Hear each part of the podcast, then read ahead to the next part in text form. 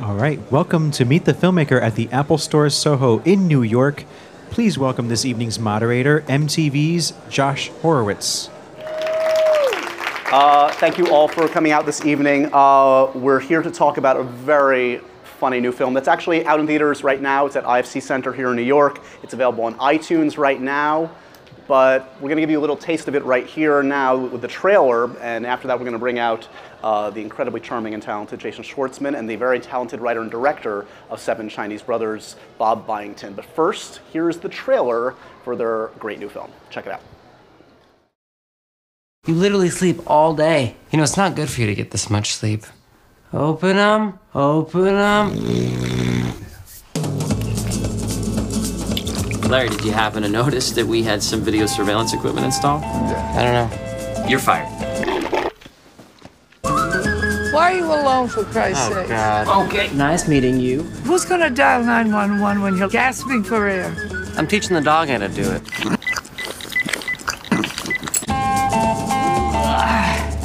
I'm off in 20 if you want to go clubbing. This is my imitation of a person from the South hearing a story that they like. Tell me about last night. I went to Jim's last night. Shut up. But No. the door was locked. No. It's supposed to be a surprise party. No, shut up. So I checked my phone to Shut see if up, I was go late. away, go away. Did you key my car? Yeah, I did. Never a good idea, keying someone's car. I feel like this is a new low. That sign says no hiring. So listen, are you hiring? Um, yes. I'm gonna just need you to sign here. All right. This pen doesn't work. Has anyone ever gotten fired on the first day? You'll be running this place in no time, Lawrence. One second, my stocks are crashing. You know how to do this by now, right, Larry? I think so. Oh boy. Usually I don't like my work. I tend not to, but I like my boss, so that makes it a place that I look forward to going to, which I've never had before, really. Like, what's this? Wait. That's fat kid getting out of a pool. I'm gonna try to be a uh, good or better person.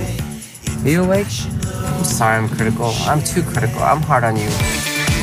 Did you know that if you're half-fabbing somebody, if you look at their elbows, you will never miss with your hand? Focus on my elbow.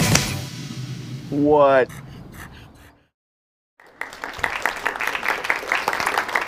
Uh, so there is just a little taste of Seven Chinese Brothers. Without any further ado, we're going to bring out the star and the writer-director of Seven Chinese Brothers. Give it up for Jason Schwartzman and Bob Byington.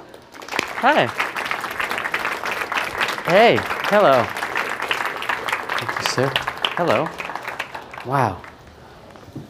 Hello. So nice. Thanks for coming.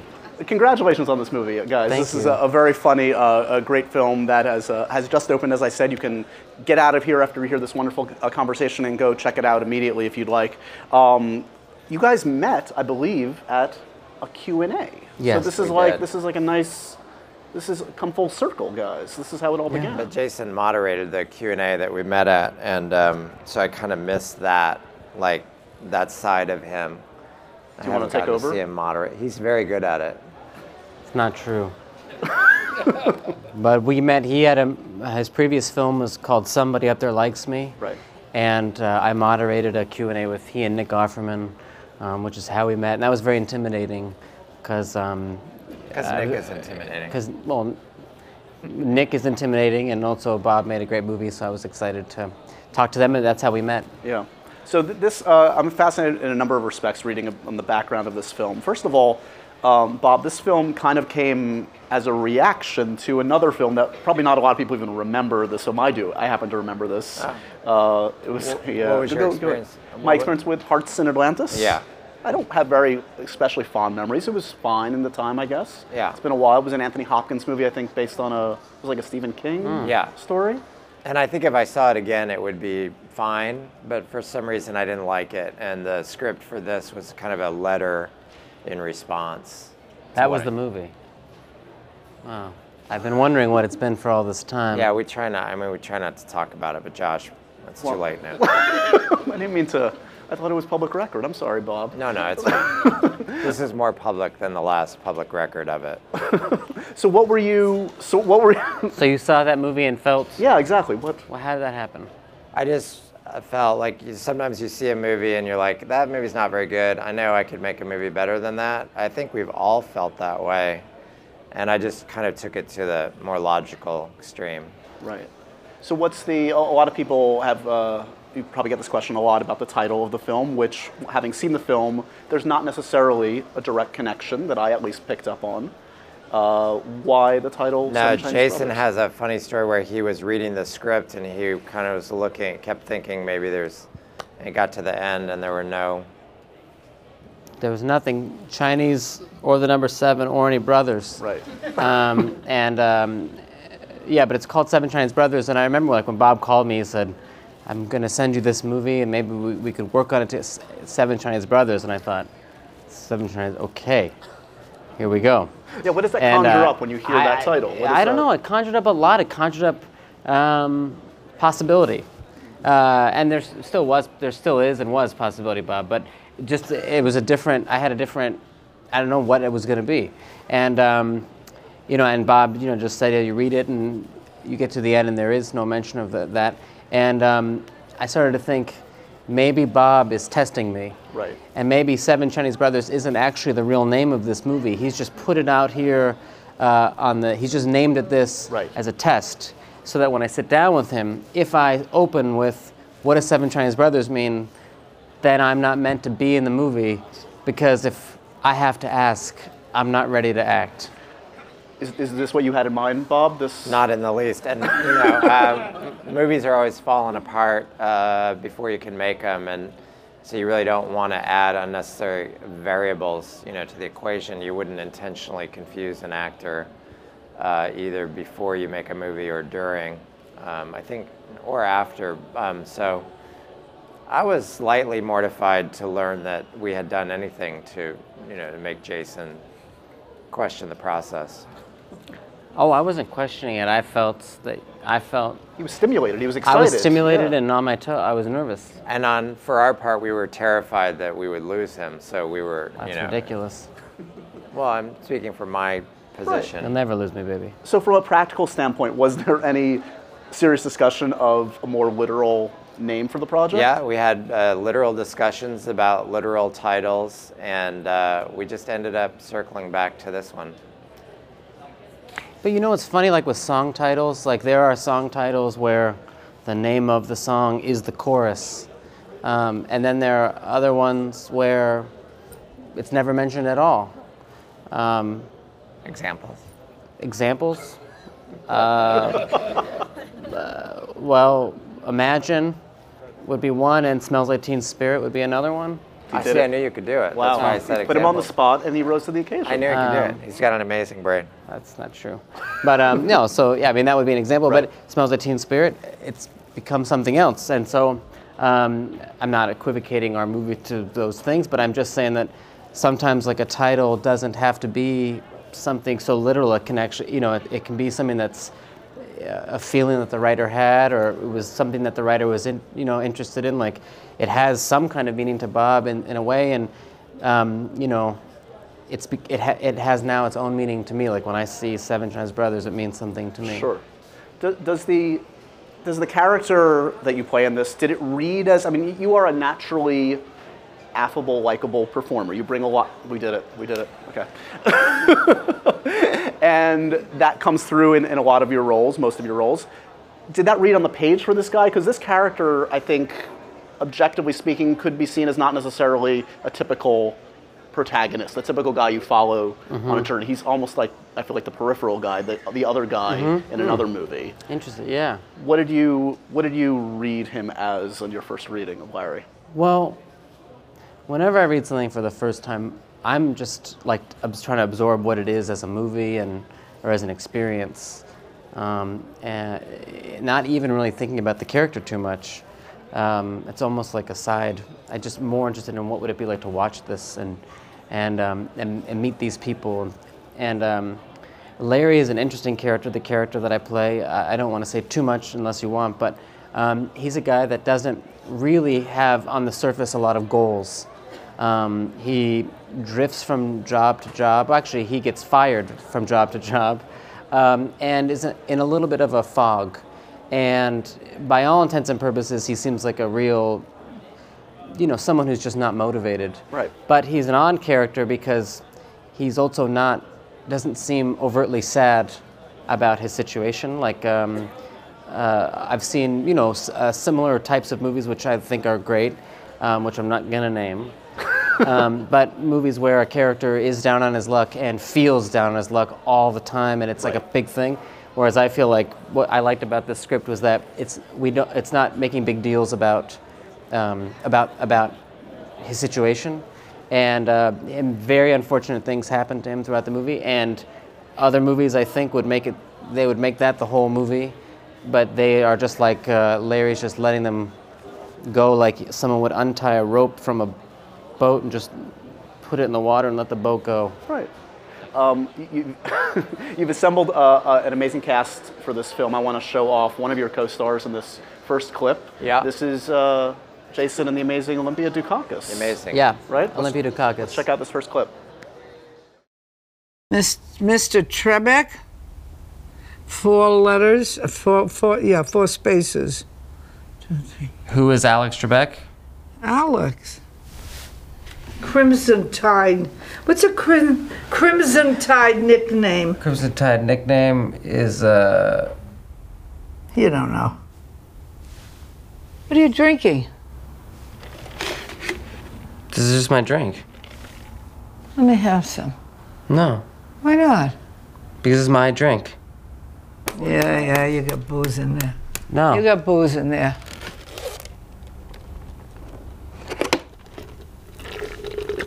Can I have it, please? Tequila. Look at the cat with its tail up. You know what that means? You want to fuck or you want to fight? All right.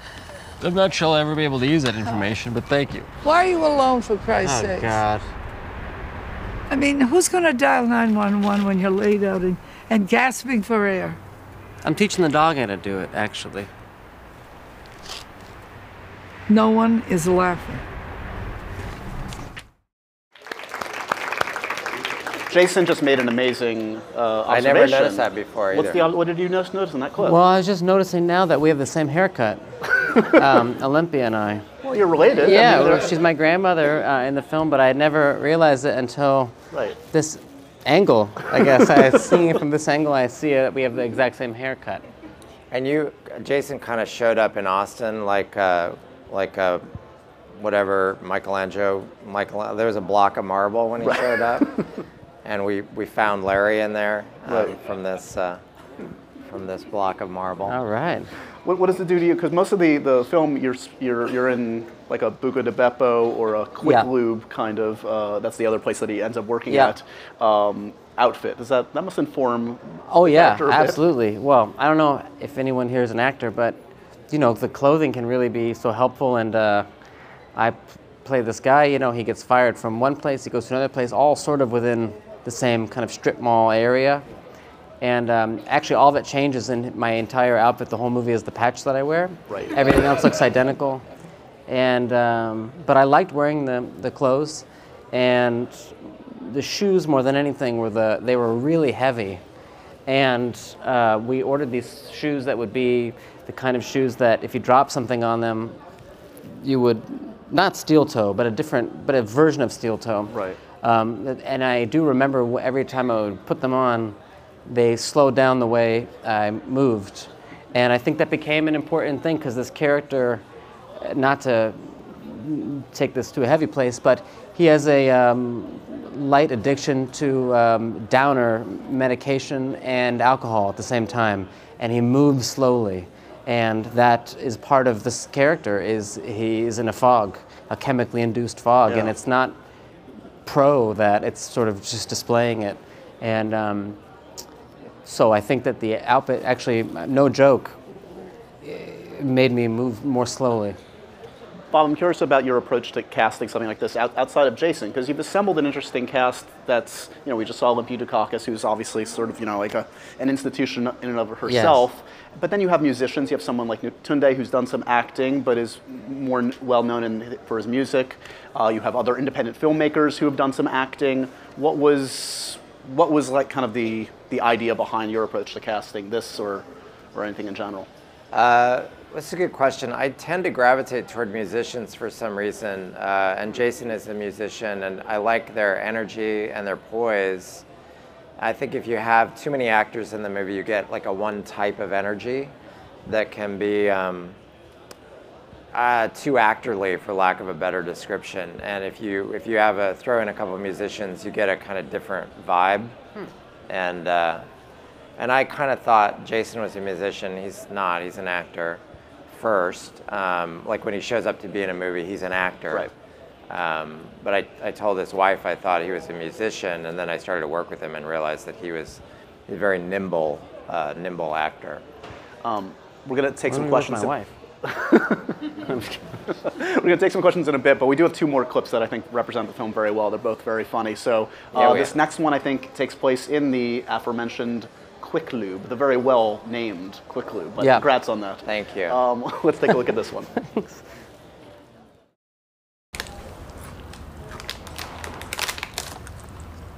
How you doing?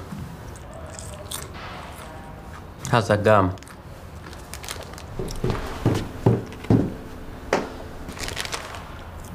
Hey, Larry, how's it going? Right. They mostly have me on the vacuuming right now, but they're showing me how to do some of the other things. Um, you want one of these? Oops. No, thank you. Uh, we normally have employees take their break in the employee break area, which is. Sorry. Jimmy should have mentioned it. You know what? I think he did. Look, what's this? Incoming. That's great. Can you- Wait, that's fat kid getting out of a pool. This is the employee break room. Wow. What's down there? Um. Oh, that's Jimmy's. He's in anger counseling. Okay. Now, if this were me and we did this, the first thing I would do is take all the ceilings out, get some height back in the room. Then, this has been done to death, the exposed fuse box. So I would, you know what I would do? Nowadays, you can get, this was put in, what, 10 years ago? The new things are this big. That's what I would do. You just laugh. I think one thing that strikes me in watching that clip and in seeing the entire film, uh, which is striking, is that it's, it's not an improvised film. Maybe there's a little bit. From what I read, it's really you're sticking pretty much to the script, and it really it feels very naturalistic. It feels very loose, and that's I think to the credit of your actors and the script and the direction. This guy.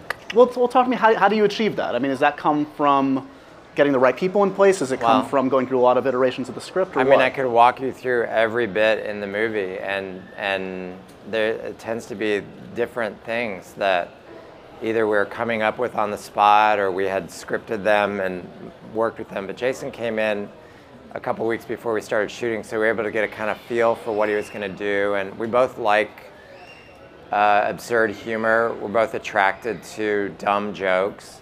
Um, and he was really willing, Jason was really willing to, to be kind of goofy and stupid as the character, and we just kind of went with it um, and decided that was the movie we were going to make. And that was not on the page, really. Um, he was a little bit more circumspect on the page, and um, I think the humor really helped kind of bring the character alive a little.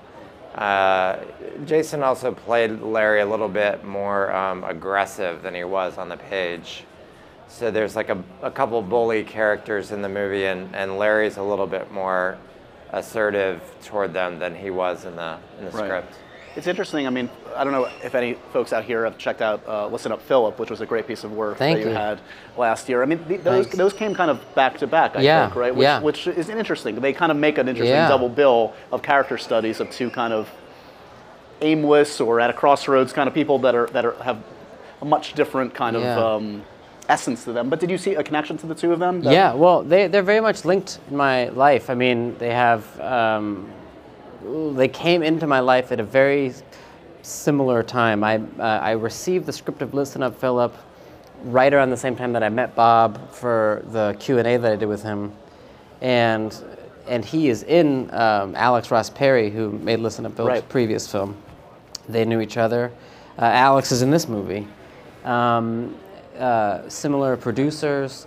Um, uh, these movies, um, um, and in a way, I feel like when I was making Listen to Philip, I knew I was going to be doing this, and they informed each other in a, in a strange sense because that's a very a script with a lot of words and a lot of talking, and this one, um, I knew just sort of based on the screenplay and Bob's work was going to be something with a lot more space and air, and in a way, it, it was kind of nice to know that I could be extreme in one. Th- you know, I've never had that opportunity to feel like I knew what I was going to do next. Typically in my life, I've worked and then it ends, and then there's a beginning process of looking to find something else. As you have probably heard a lot of actors say that you think it's the last time you're ever going to work, and it's a true feeling.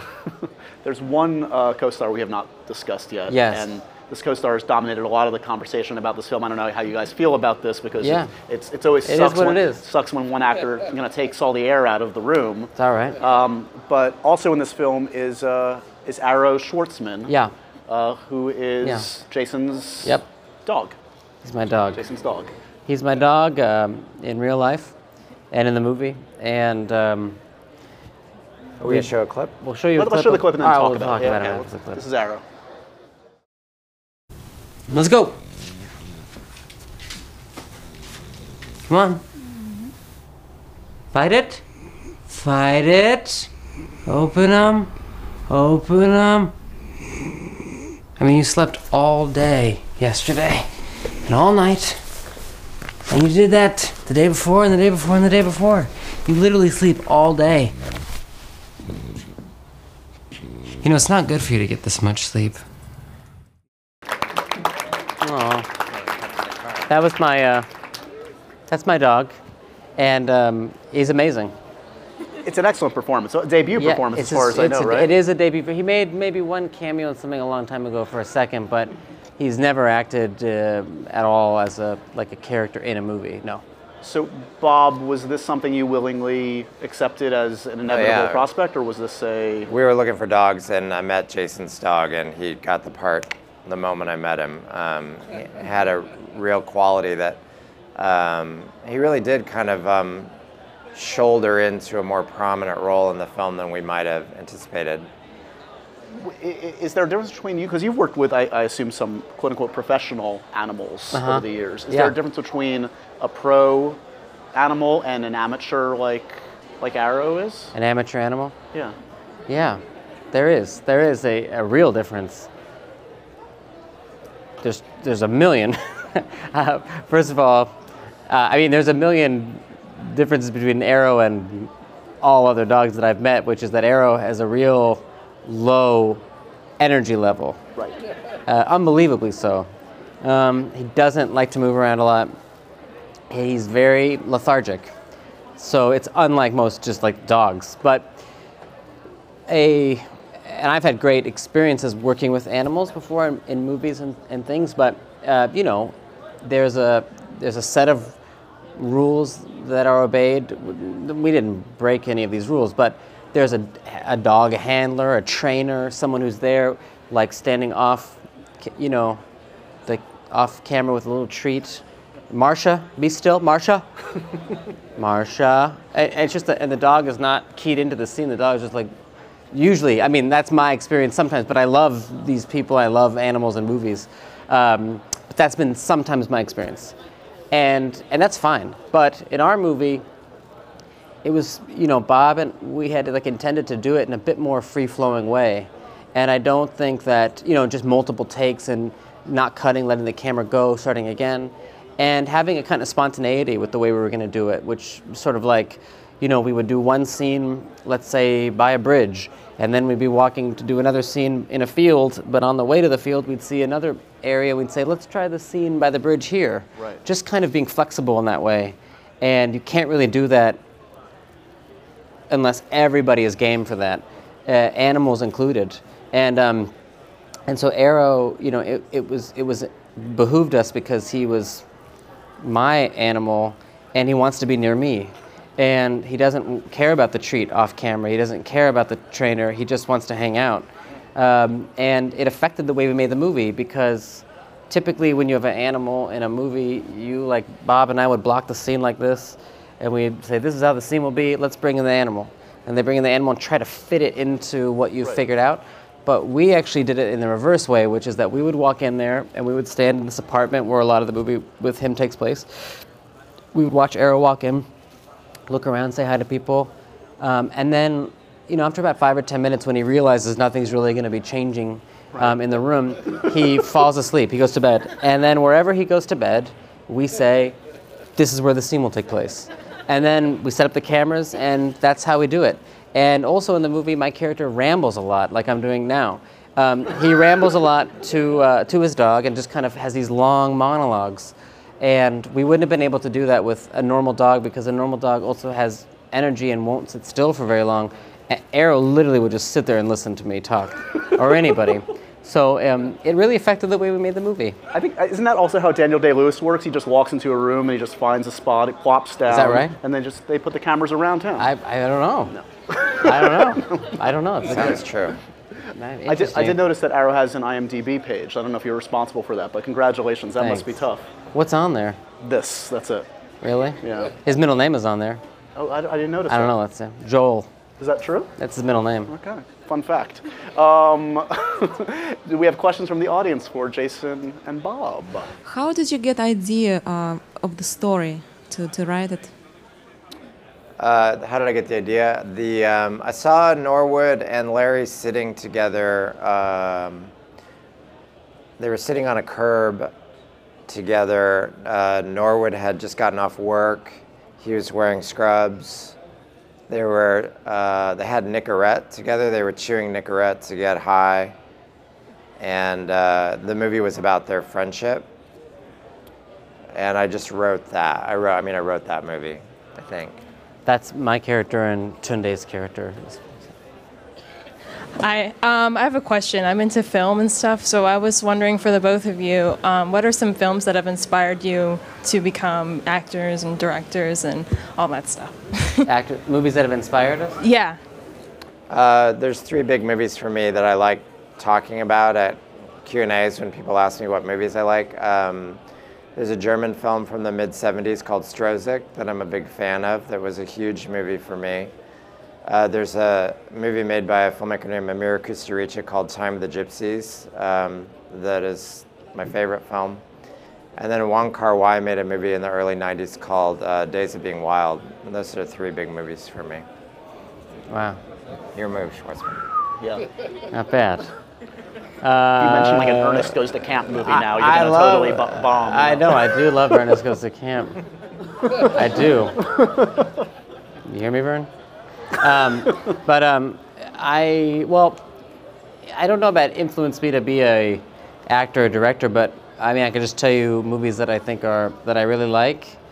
Uh, I like this movie, A New Leaf, um, by um, Elaine May. It stars Walter Matthau and Elaine May. Oh, we watched that movie We and it helped movie, us a yeah, lot. Yeah. Jason made us watch that. It's a great one. I love um, Three Amigos, and I love. Um, let's see, what else do I? I love. There's a documentary I love called Heartworn Highways. It's a country music documentary. It's really great. So I encourage you to see this. Um, I have a question for you. So, I apologize, I have not seen your entire canon of work, but you, I think it's safe to say that you have a pretty established character.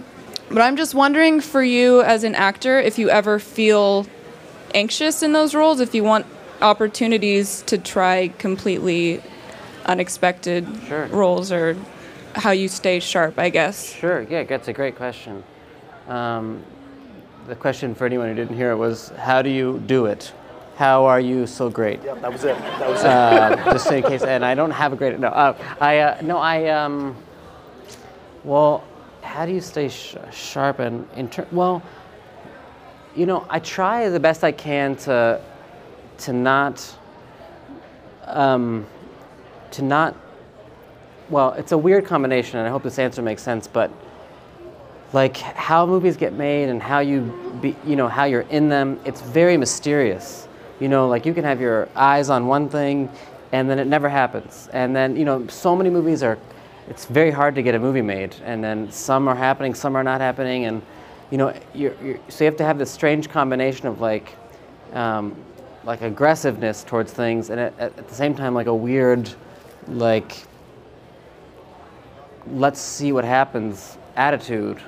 And you know, so many things that I've like done actually I didn't even know about them. Like sometimes even like just a like in some cases like even days before they happen. They just like literally like weird. There are weird circumstances, and so I don't think too much. Like I try not to be like a career minded. I really try to have like each experience be its own thing, and um, just go on what is happening with that movie, and what I'm relating to about it, and what I think I could bring to it.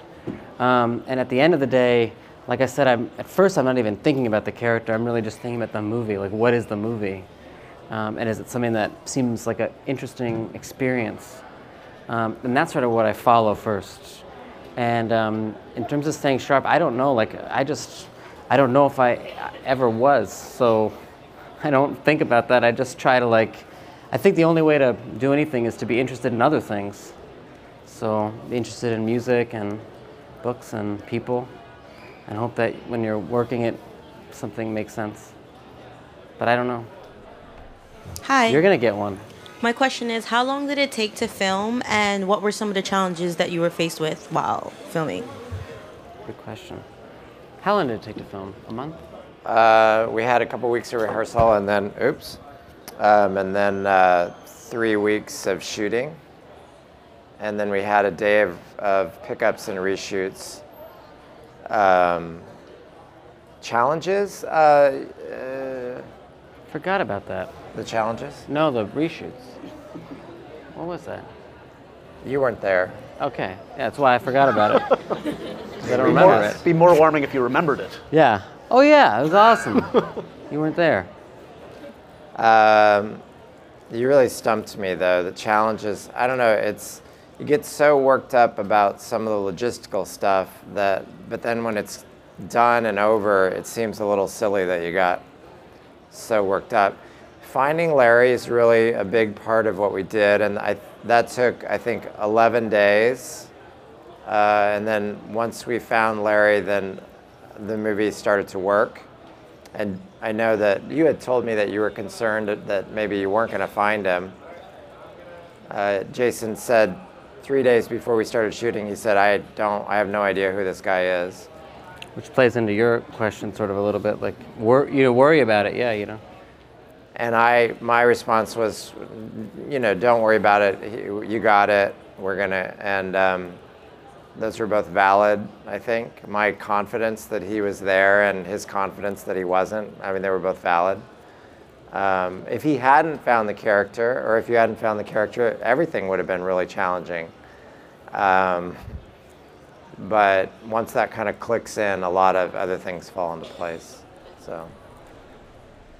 Jason, I'm wondering um, what the difference for you is between acting with uh, an acting company, a you know, set of people you work with before, and an entirely new uh, cast, and whether that's something that's more comfortable or less for you. Oh, that's a good question. Um, acting with people that you've worked with before. Well, I. Um, well, I think anytime you can work with people that you've worked with before, it's great because, um, at least for me, it's great because so much of the um, beginning of any process is a kind of nervousness and like an apprehensive tendency to be judged, especially like acting. You know, all these people are standing there, and then you walk out in front of these cameras, and it's everyone's like quiet on the set. It's like, and it becomes like everyone just like watching, and it's really, it's really for me like frightening. And there's so, and you know, you working and it's can be terrible at times, like just terrible. And it's nice when you've worked with someone who's seen you be so bad that there's nothing to really be afraid of anymore because you've essentially died in front of them, you know what I mean, out there. And once you can get that over with, it's like you can get to the work more quickly. So sometimes when you've worked with people repeatedly, you can actually like there's it's it you're more comfortable on one hand because you can get to the work more quickly, and on the other hand, it's more intense because you also know like when you, when you can go farther with the work. Hello. Um, so I don't want to take it away from the movie. That's why I'm glad I'm not the last question. But Jason, I wanted to know if you were going to work on anything new with Coconut Records. Oh, um, that's Coconut Records is the name of a is the moniker that I make music under.